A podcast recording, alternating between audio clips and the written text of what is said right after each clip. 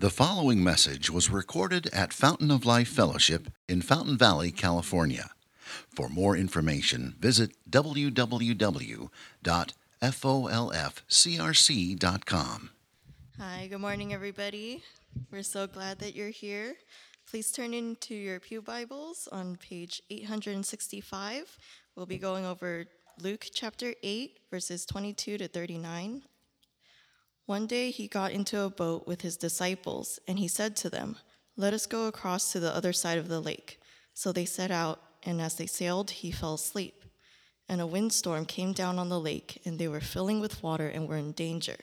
And they went and woke him, saying, Master, Master, we are perishing. And he awoke and rebuked the wind and the raging waves, and they ceased, and there was a calm. He said to them, Where is your faith? And they were afraid, and they marveled, saying to one another, Who then is this, that he commands even winds and water, and they obey him? Then they sailed to the country of the Gerasenes, which is opposite Galilee. When Jesus had stepped out on land, there met him a man from the city who had demons. For a long time he had worn no clothes, and he had not lived in a house, but among the tombs. When he saw Jesus, he cried out and fell down before him and said with a loud voice, What have you to do with me, Jesus, Son of the Most High God? I beg you, do not torment me. For he had commanded the unclean spirit to come out of the man. For many a time it had seized him. He was kept under guard and bound with chains and shackles, but he would break the bonds and be driven by the demon into the desert. Jesus then asked him, What is your name? And he said, Legion, for many demons had entered him, and they begged him not to command them to depart into the abyss. Now a large herd of pigs was feeding there on the hillside, and they begged him to let them enter these. So he gave them permission. Then the demons came out of the man and entered the pigs, and the herd rushed down the steep bank into the lake and were drowned. When the herdsmen saw what had happened, they fled and told it in the city and in the country. Then people went out to the sea. Then people went out to see what had happened, and they came to Jesus and found the man from whom the demons had gone, sitting at the feet of Jesus, clothed and in his right mind, and they were afraid. And those who had seen it told them how the demon possessed man had been healed. Then all the people of the surrounding country of the Gerasenes asked him to depart from them, for they were seized with great fear. So he got into the boat and returned. The man from whom the demons had gone begged that he might be with him, but Jesus sent him away, saying, Return to your home and declare how, God, how much God has done for you. And he went away, proclaiming throughout the whole city how much Jesus had done for him. This is the word of the Lord. All right. Currently, we're in a series in the Gospel of Luke where we're exploring the upside down kingdom. Luke is telling us uh, stories from I, and then the miracles that he did after that.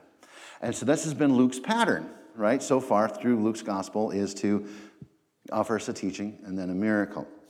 And we're, today we're going to see more of what kind of king Jesus is.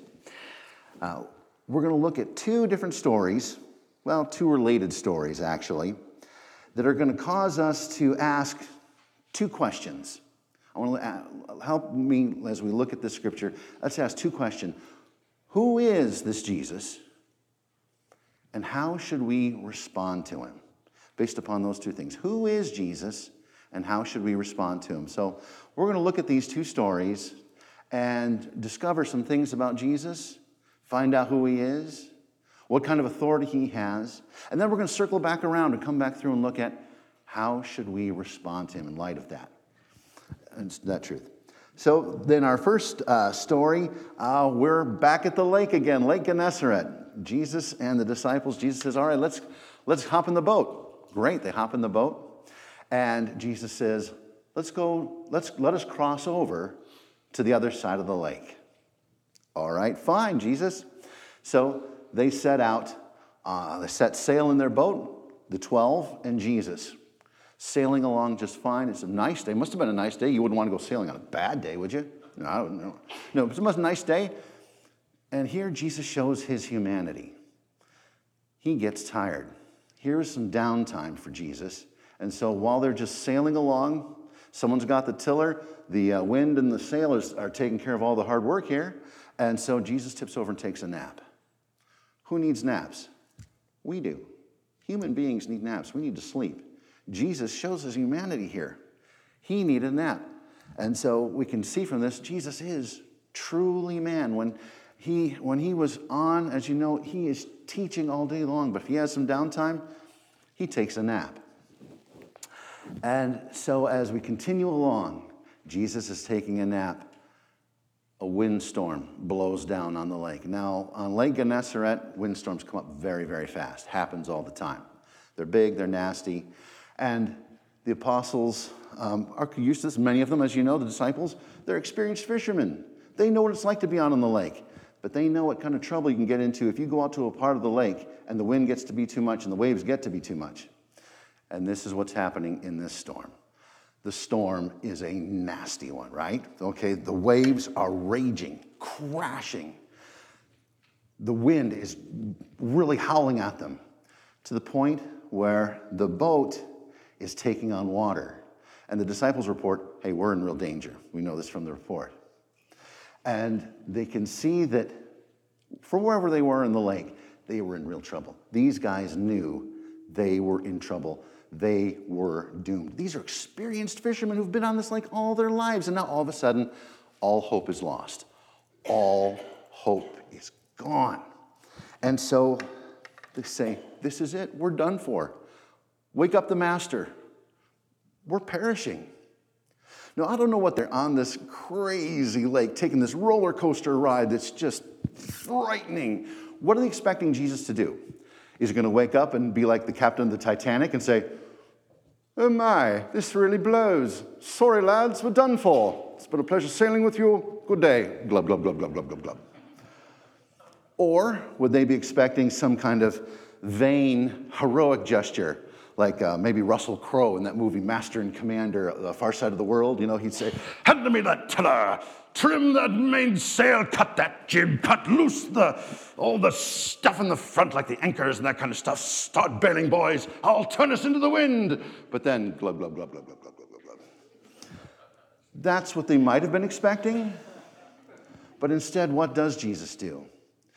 In the midst of this huge wind, crashing waves, Jesus wakes up, sees it, and he says, Cool it. And boom calm, instantaneous, total, complete calm. No wind, no waves, just glass. And the disciples are sitting there like this. What? And Jesus says to them, Where is your faith? Guys, where is your faith? Well, they heard him say it, but I don't think they really had the ears to hear at that point, you know what I mean? To hear he's asking that, that question Where is your faith? Instead, what Luke's telling us here is these guys were afraid. Yeah, they were afraid of the wind and the waves, but now they're looking at each other and they're terrified. Our master that we've been hanging out for a while, we've been going from town to town, hearing him talk about the kingdom of God, hearing about God's king and everything like this.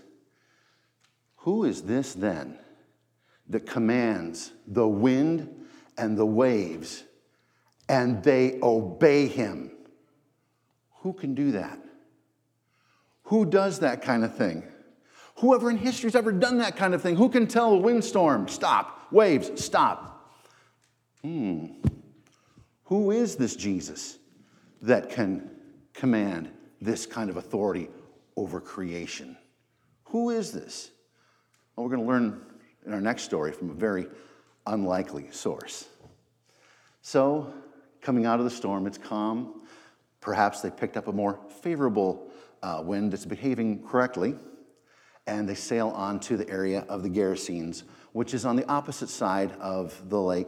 Um, usually, you know, the, Jesus and the disciples would hang out up in Galilee, and they're up on the northwest side of the Lake Gennesaret, right? And so the land of the Gerasenes is on the southeast side. And this, in biblical times, on the southeast side of the lake, this was uh, Gentile territory, predominantly Gentile, and they were also worshiping pagan gods. So, interesting that this is where Jesus would want to go, right? This sounds kind of strange. Anyway, so they head on down to the land of the Gerasenes. And as soon as they get to land and they get out of the boat, okay, they've had crazy wind, crazy water, and all of a sudden Jesus gets out of the boat, and then we meet crazy guy, right? The man of the tombs. This guy is a walking house of terrors.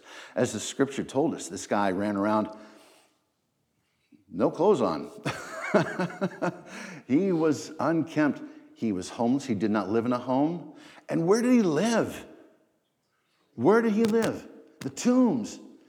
Who wants to live in the tombs? Who wants to live in a graveyard? No, nobody.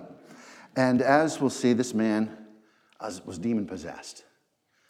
And we don't know about how many demons, but this uh, man of the tombs greets Jesus with a rather interesting greeting. He runs up to Jesus and he falls down before him, falls at Jesus' feet. And he says to him, Who are you? Um, what have you to do with me, Jesus, Son of the Most High God? Do not torment me. Interesting. This man had been tormenting the people of the Gerasenes for years, years and years and years. Then Jesus commands the demon to come out of him. And the demons, oh, he asks the demons, um, What is your name? And maybe this was an attempt at maybe trying to, uh, I don't know, maybe throw Jesus off, intimidate him in some way, and he comes back with his name, Legion, for we are many. Well, that may have been intimidating to the people around, but do you think this would intimidate Jesus? Not at all. Does this look a fight, like a fight at all? No. And uh, he's, the demons inside of him inside the man say, they begged him not to command them to depart into the abyss. This is not looking like a fight here of Jesus versus demons. There is no fight here. These demons know that they are under Jesus' total authority. Well, how do we know this? Well, we can look at Jude, verse 6. Uh, Jude is Jesus' half brother. And in Jude, verse 6, talking about Jesus Christ, he says, and the angels who did not stay within their own position of authority, but left their proper dwelling, he, Jesus Christ, has kept in eternal chains under the gloomy darkness until the judgment of the great day. That is the abyss. This is not some, this, we're not talking like the Marianas Trench or anything like that, the abyss or anything like that. No. This is demon jail. And so these demons are begging begging Jesus, please do not command us to go into demon jail. Why? Who has the keys to demon jail? Jesus does. Who has all authority over evil spirits? Jesus does. Total, complete authority. These demons are begging. And so the demons make a rather interesting request rather than being cast into the abyss, right? They motion up to a hillside nearby where there's a herd of pigs. I was getting ready for this. I was thinking about what, what, what the, the, the pig herders been thinking all this time as they're seeing this scene played out down there on the shore. You know, sitting there going, well, you know, Bubba, that was one big storm out there. That was weird, huh? Came up there really fast. You see how fast it went away? Just like that, it was gone. That was weird, huh? Man, yeah, that was bad. That was weird. I've never seen anything like that before. And then here them Galilean fellers come sailing up in their boat, and they get out, and well, this one Galilean feller gets out first, and then, man, you see that? There goes that demoniac. He's going to tear these fellers to pieces. To pieces, he's going to tear them up. Wait a second. That demoniac, he's falling down at that one fellow's feet. He's not tearing them up at all. In fact, they're talking to him. I've never seen him talk to anybody. And then what are they doing? Hey, that demoniac feller's pointing up this way. They're pointing up this way. Why are they pointing up this way at our stuff? Suddenly, their pigs go crazy and rush immediately, zoom down into the lake. All the pigs are dead. Herders are looking at each other going, Jesus, and then, we ain't got no more pigs. And so they're frightened by this. So they run into town, right? And so they tell everybody in the city what had happened. So uh, then uh, Jesus is, um, the townspeople, they come rushing out there and they, te- they see what's going on. They hear the story of what happened. And, you know, they see the former demoniac clothed in his right mind, sitting at the feet of Jesus. And then they are terrified. They're terrified by all the stories because they see their biggest boogeyman now is not the biggest boogeyman anymore. He's cleaned up, he's in his right mind. And this Jesus did this all with the authority of his word. So they ask him to leave. So then, who is this Jesus? Backing up, looking at our first story, this Jesus has total authority and command over the seen world. He can command wind and waves, total authority over it. Looking at the story of the, the demoniac here, the man of the tombs, Jesus has total authority over the unseen world, including demons and evil. And he has the authority and the ability to speak healing into this man's life and restore his heart and restore his mind so that he can now, rather than terrorize everyone, this man is sitting at the feet of Jesus, listening to Jesus, calm. So, who is this Jesus that can do that kind of thing? Well, as the demons rightly said, he is Jesus, the Son of the Most High God. Some commentators say that in this point there was there's, there's an ancient superstition created by a very ancient liar and deceiver that if you could name something, you could have spiritual mastery over it. And so perhaps this might have been what uh, the demons were attempting with Jesus, but then they realized it's not going to work. They said, called him Jesus, Son of the Most High God, because that's who he is, but they could have no authority over him. They could have nothing on Jesus because Jesus had total mastery over them. So their little attempt at trying to intimidate Jesus falls flat. So, this Jesus that we're looking at in these two stories, he has total authority over the seen and the unseen world. So, now, how should we respond to this Jesus who is the Son of the Most High God, who has all authority over the seen and the unseen world? Let's circle back up to our story of the disciples taking a nice boat ride with Jesus that really goes astray. Uh, the disciples, what were they trusting in? Uh, looks like we got a good boat. Mm, that's debatable. We're experienced uh, fishermen and seamen. We, we can handle this stuff. You know, we can trust in that. Um, in Jesus. And they get out there in the middle of the storm and they say something very interesting to Jesus. They're saying, Jesus, we're perishing. And let me ask you God the Father has been planning since eternity past that one day his son would come to earth and preach the gospel and tell everyone about the kingdom and show us that he is the coming king. Would God the Father, would he really let this venture get stalled out and ended just because of a boat ride out in the middle of Lake Gennesaret? No, no.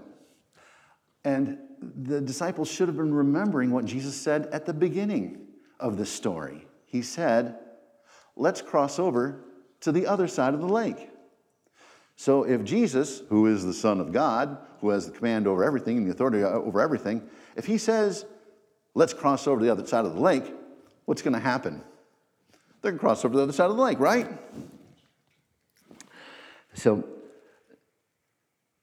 and it's also so another fun point here that uh, I don't know how much the Psalms the disciples have been singing growing up in synagogue, but uh, didn't they ever remember Psalm 89, verses 8 and 9? Here's something a little kind of fun here. It says, Didn't they trust the scriptures that say, O Lord, God of hosts, who is mighty as you are, O Lord? With your faithfulness, all around you. You rule the raging sea. When its waves rise, you still them. Jesus is faithful. He's going to honor his word. And yes, he can calm waves. That's a God thing. God does that kind of stuff. So let's so how should we respond to Jesus? Let's trust him. If he says he's going to do something, what's he going to do? He's going to honor his word. He is faithful. He is 100% faithful, right? So, and then let's look at our next story. How should we respond to this Jesus Christ, Son of the Most High God? Well, certainly not like the pig herders. uh, they feared Jesus. The townspeople, they didn't like what Jesus was capable of. Here, Jesus was commanding all this with his word.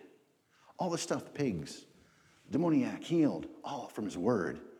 This guy could be devastating. They were afraid of him. Rather than saying, hey, Jesus, hang out and do some cool things for us, they let him go.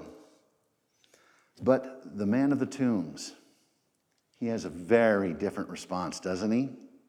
When the people of Gennesaret, uh, of the Gerasenes say, Jesus, please leave, the man of the tombs who's now healed in his right mind, what's his response? What does he, what's he asking to do? He's begging to go with Jesus. More than anything, he wants to be with Jesus. His life has been turned around, he's been healed.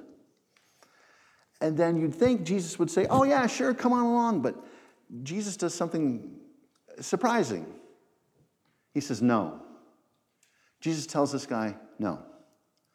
But what I want you to do is go home and tell your family, tell what God has done for you. Oh. So, what does he do? Not only does he go home, to tell his family, but then he goes throughout the whole city proclaiming what Jesus did for him. He didn't just go home and tell a few. This man became the uber evangelist. I don't know quite Billy Graham, but can you imagine, though, in this time and era in the world, when you don't have movies, you don't have um, Star Wars, the next whatever coming out, your entertainment was, was hearing what are the stories? What's going on in town? What's going on in our region? The demoniac that was changed by the Galilean. So can you imagine what power that man had? What power, but the power behind his story of what Jesus had done for him. Isn't that, but it's kind of interesting to me that then He's going around telling the story, and then after the resurrection, what's going to happen when other disciples come through the area proclaiming the gospel of Jesus Christ? What's, what does that mean? They'll say, Oh, yeah, he's the one who, he, he's the one who changed the demoniac. The man in the tombs guy. He, Jesus, that's the one. Yeah, he changed him. And then Jesus gets back on the boat and he goes back home. So, our response then to Jesus, Son of the Most High God, who has control and authority over everything, who honors his word, trust him, beg to be with him, then go home and tell everyone what Jesus has done for you. Now, in our story here today, Jesus delivered the apostles through his word from the storm. Jesus delivered the demoniac through the power of his word. How does Jesus, Son of the Most High God, deliver us? How does he deliver us today? It's the cross. As we saw in our story, Jesus, who went to the cross for our sins, he was truly man. He was truly man. He took naps. But he lived, the most important thing, though, more important than that, is he lived the perfect life that we couldn't. Jesus did it right, loving God 100% of the time. He did it perfect, and he was truly man. And God the Father placed his son on the cross Because you know what? Um, the storm that the, um, the disciples faced, yeah, that was scary. But for all of humankind, so does, we've, we've all got boats that have got holes in it. We can't make it on our own steam, but yet, God, Jesus, delivers us from the ultimate firestorm. That's the firestorm of God's wrath for sin. And what sin? Sin is us rejecting God, not trusting God, not following his ways, not worshiping him as God, as Lord. And Jesus came to deliver us from the wrath of that storm. So he went to the cross willingly. He who knew no sin took on all our sin, became sin. And God the Father poured out the wrath, the firestorm of his wrath for sin on his son Jesus Christ that he took the full brunt of that storm and he died, showing he was truly man, truly the perfect God man. But then he showed us he is truly the God, the Son, the Son of God. On the third day, he rose again, showing that the debt had been satisfied. God's wrath for sin had been taken care of. Jesus took it for us, right? And so now Jesus delivers us he asks the question, Where is your faith? Put it in me, Jesus says. I have come to deliver you. Believe on me, Jesus says. Even we all have, may have heard uh, the scripture, John 3.16, For God so loved the world that he gave his only begotten Son, that whosoever believes on him should not perish, but have everlasting life. And then if we've received that, if we've received Jesus Christ by faith, trusting Him as Lord, what is He calling us to do today? Go home and tell the story. Tell them the story of what He has done for you. So, in conclusion, what we want to do is today trust Jesus Christ for salvation, for He has saved us and He provides the salvation from the storm, right? He promises eternal life. He promises so much, and He is faithful, and He's going to deliver on all those. Everything that He has promised, Jesus Christ is going to deliver on them. So we can trust Him. And in the storms of life, notice interestingly in the story where they're out on the lake, and Jesus says to them, Hey, where is your faith? He doesn't chide them, He doesn't berate them. Could it be Jesus saying, Hey, check yourself, check your heart? Things look bad right now. Where's your faith? In what you see, or is it in me? Jesus is asking. No? So we should trust him, and certainly, like the man of the tombs, beg to be with him, uh, receive him, love the Lord your God with all your heart, mind, soul, and strength. Love your neighbor as yourself. Do all those. Do all the things that um, are part of the Christian life. Pray, worship, gather with his people. Beg to be with him. Be with him in those ways. And then go home and tell your story. Who here has a story to tell of what Jesus has done for them? Yeah, you've got a story. I've got a story. I'll tell you my story real quick. I grew up going to church, but I didn't trust Jesus Christ as Lord. Then one day I saw I really had a sin problem. I went to Bible study and was telling me, hey, you know what? Apart from Jesus, you're still stuck in your sin. You need to have Jesus cleanse you of your sin. You need to worship him as Lord. And so one day I prayed a prayer. I got down before the Lord and realized I wasn't really a sinner. I hadn't been worshiping the way I was. And I said to Jesus, Jesus, if you're really real, if you're really real, come into my life and be my Savior. And at that moment, He came in, and I knew I was saved. He's my Lord and my Savior. That's my story. Now, all of us here, we don't have to, hopefully, don't have to worry about any demoniacs and things like that, or, or uh, any kind of too adverse situations that Jesus delivered us from. But if you've got a story to tell, if you've got a story to tell of what Jesus has done for you, doesn't matter how exciting or dangerous what it was. Go home and let's tell our story. Let's tell our story of what Jesus has done for us, like this demoniac did. Former demoniac, the man of the tombs. Wish I knew what his name was today. because he had, he had those, wasn't those things. He went home and he told people what Jesus has done for him. So, how should we respond to Jesus Christ, the Son of God? Well, what's keeping you? What's keeping me from going home today, telling our family and friends what Jesus has done for us? Let's pray. Thank you for listening, and we invite you to visit us Sunday mornings here at Fountain of Life Fellowship. For more information, visit www.folfcrc.com.